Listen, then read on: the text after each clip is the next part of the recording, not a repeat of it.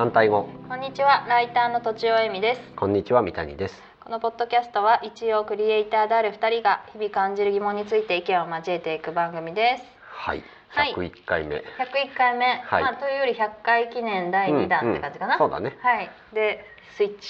スイッチ。スイッチ。何をスイッチって言うんだっけいつもあれ。いか。スイッチって言わない？なんかこうロゴがカカシャンってなっってスイッチっていうのが流れる。かっこいいんだよあれが。かっこいいんだよね。そうそうそうそう。まあ今回はあのじゃあ僕がはいお願いします。インタビュアーとなって。インタビューされることないからさ。あそうなの？楽しみ。インタビューするばっかりだから。結構いろいろ今まで話も聞いてるんですけれども、あんまりうん深く聞いてないなっていうところをちょっと何個か聞こうかな、えーはい。痛くない？え？痛くない。この間やられたけど俺は サイコパスとか言わないよ。違う違うサイコパスじゃないよいやなんかライターとちおえみとしてうん。仕事についてっていうのを聞いていきたいなおーそうだそれ痛いかもよ。え痛いの？いやまあ本業として、うん。まあ今ライターをされていて、うん。そのまあライターになった経緯だったりとかなんかそういうところからちょっとまあ皆さん多分聞いてないなっていうふうに思うので。になるほどね、なんかライターになるっうてん、あんまりないじゃないですか普通の人って。会社員の人がねそうそうそう。あんまりしかも時代今はもうちょ、うん。うんウェブライターが近いけど結構、うんうんでも昔私がもう12年うん。とか前だから、うんうん。その頃にライターになるって結構もう想像もつかないことはそうですよね。うん。うん。なんでそのまずまあ仕事を辞めるっていうこともあったと思うんだけど、うんうんうん。ライターになろうって思ったきっかけっていうのは何ですか？そうか、うん。えっとねまず会社を辞めることを先に決めて、うん。辞めてでなんかいろいろ書き出したわけ。うん。あの好きなことを見つけるためにみたいな本を読んだりとうか、あの子供の頃のことを振り返るとかよくあるじゃん、うんそういうワークみたいな、うんうんあね。であれ本を読んでも実際やんないんだよね、うんうん。だけど本当にやったわけ実際。書き出してみてエクセルに書いたのか手書きに書いたのか分かんないけど書いてみてへそれがねワードの開発をした人の本だったんだけどそへー。の人は今ーワードってマイクロソフトマイクロソのワード。フトのワード、はいそうそう、はいその人は割とセミナー業で今ね、うん食べてるみたいなんだけど、うん。それでいっぱい書き出して、うん。あのその時メンタルがちょっとま悪くなってうん。退職したから、うん。そのカウンセラー的なのもすごい惹かれてたしそういう人を救いたいみたいな、はいはいはい。あとは昔からでも続けてることって書くことと読むことうん。だったなと思って、うん私すごい秋っぽいから、はいはい。本当に1年ぐらいで冷めちゃったりするのね。へですっごいハマってパッてやめちゃうんだよね、はいはい。だけどずーっと細々とやってるのがその2つ。まあカウンセラーはほらメンタルの弱い人と触れ合うとさ、うんうんうん。悪いのが僕はもらっちゃうっていうじゃん、はいはい。私多分そういう自信なかったから そういうのダメだなと思ったから、はえっと、読むのか書くのだと。で読むことは仕事にならないだろうと思ったわけね。まあ想像もつかなかったうんうん。読むのがしあアウトプットしないと仕事にならないじゃんやっぱり。ちょっと聞きたいのが、うん。そこで言うと、まあ、読む書くってあるじゃないですか、うんうん。それはなんかまあ活字が好きだったっていうこと？ああそっかそう本が好き、うん。雑誌が好きうん、だったのと、うん。あと書く方はずっと日記を書いてたわけ、へほんとまあ、日記しか書いてなかったんだけど、えブログとかじゃなくて日記を書いてたってこと？うん、ノートに日記を書いてた。へええっ、とブログもやってた。うんうん。つまり2000年ぐらい？うん。に初めてうん。パソコンを買って、はい99年か2000年に初めてパソコンを買って、へえまずやったのがホームページを作ること。おおなの。でホームページを作ってあの毎日こう日記みたいのをアップロードしてたわけ、そのちなみにホームページの名前はどういう？なんで名前が気になるの？気になるすごく気になる。えっとねロモキックっていうの。ロモキック？ロモっていうカメラカメラあるよね。はいはいはい。トイカトイカメラそうそうのあトイカメラの走りでさロシアのカメラなんだけどうんうん。それが、あの私が今までそれまで脇に追いやっていたうん。センスみたいなのとか、感性なんかちょっとまあポエム的な気持ちをはい呼び起こしてくれたのがロモだったわけ、へえロモにそうそうそう。なんでうん。まあいわゆるインスタみたいなので、うんうん。うんそういうアートっぽい作品が撮れるっていう、はいはい。ロモにキックされたと思ったわけ私あはあ 面白いね。ロモにキックされて、はいはい。であのそういうのをやり始めたからクリエイティブ心がくすぐられたっていうか。それへでだからロモキックって言うんだけどだから今ローキックなえの。なるほどね。それにちょっと似てるから、はいはいはいはい。それで、まあ、そういう感じです。書くの書くのやってたしお弁当を毎日アップしたりとか。あなるほどね。なんかそういうのをやっはいはい。たりとか、へえあと本当に詩みたいな散文みたいなのをアップしたりとかもしてて、うーん。でまあ書くのが好きだブログの中に、うん。そのまあ今日の自分の作ったお弁当とかをなんか上げてったりとかなんかちょっとテーマ決めて書いていくっていうのをやってたあとロモでで撮った写真もスキャンしてアップしててさ。へえそうそうそう。でそあその後にブログがうんうん。できて、ブログはいサービスっていうのができて、あそっかそっか。でホームページで最初やってやてでその後にブログが流行ってきたからブログに乗り換えたみたい流行ってきたっていうかもうブログが出てきてなんだこの簡単なのはと思って、うんうんうん。今までさアップロードみたいなことをや,、まあ、やんまあなきゃいけなかったよね,、そうですよなそのなんか下書きしてくさいよね。な。なんか HTML エディターでみたいなね。はいはい。面倒くさかったのがブログそのウェブでブラウザで書けばいいってなんだこの楽ちんなのはいと思っや僕も思いまて、したよ、うんうんでそれからブログになってそれからずっと書いてたから、まあ書くのが好きなんだろうなと思ったなるほどね。そのなんかブログとかそのホームページの前から日記っていうのもずっと書いてたそうってこと？そうそうノートに書いていた。それはなんかどれぐらいから書いてたの？初めて書いたのがね多分ああのね物語とかちょっと前から書いてたんだけど、はいはい。本当に日記として書いたのは5年生とかからかな。あすごいね。そうなの？そ5年生から日記ずっと書いてるってこと？そうそうそうそうそう。やめずに？毎日じゃないよ、あはいはいはい。毎日じゃなくて本当に。けどそれも波がある。日記帳みたいなやつを自分で持っていて何かしらあった時に書き留めていくっていう習慣がずっとあるってこと。残ってるのそれ捨てた。え？あ捨てちゃったの？そう黒歴史だからやっぱりさ。捨てたよ。これは母に見られてはならんっていうことでさっと思いっきり捨てました。へえ。うんうんうん。でそれがまあデジタルになってきてまあどんどん人にまあ見て見てもらえるようになってみたいなやつは実感あったんですか、そうそうあ実感？うん。見てもらえる、ブログとかってほらアクセス数とかあるじゃないですか。そうだね。多分見てほしかったんだろうと思うけど、うんまああんまり関係なかったかな。あそう。うん。あのねブログのいいところはうん。見返すのも超楽なんだよね。あ検索もできるしね。何月何日ってちゃんとカレンダーでわかるからわ、ねかるし、はいはい。実際紙のノートとパソコンでうん。いつでもパパッとアクセスできるのとわかるわかる。どっちが読みやすいかって言ったらさ、うん。後者の方が断然読みやすいから。そうそうそう。結局自分で読むそのアクセスしやすさみたいな、うん。自分で読むために書いてたのが大きいね、へえ僕もあのブログ書いてたことあるんですよ。あそうなの？だからなんか残ってるからまだ。たそうそう。あたまに見たりするよね。なんか昔。のやローキックつわーがねみたいななんか。ローキックが残ってるどっかに。ブログはね。ロボキック？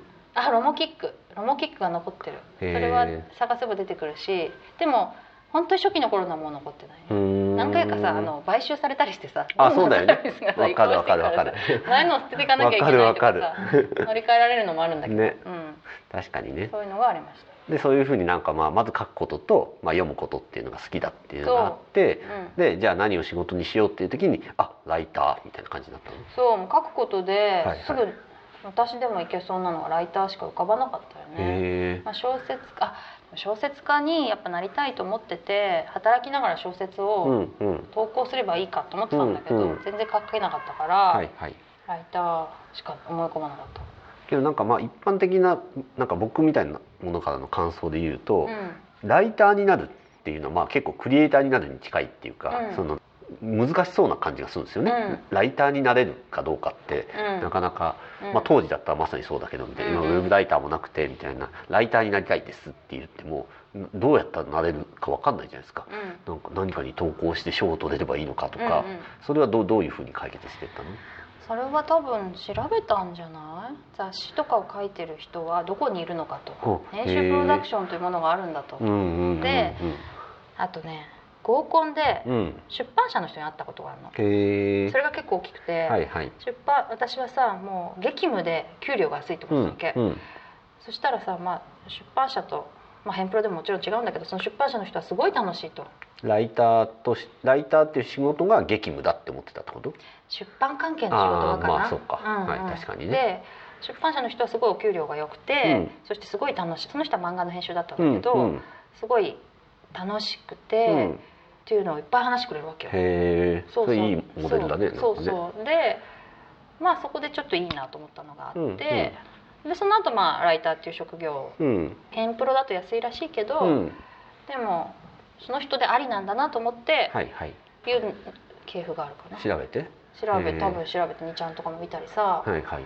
でもその時募集がなくて全然、うん。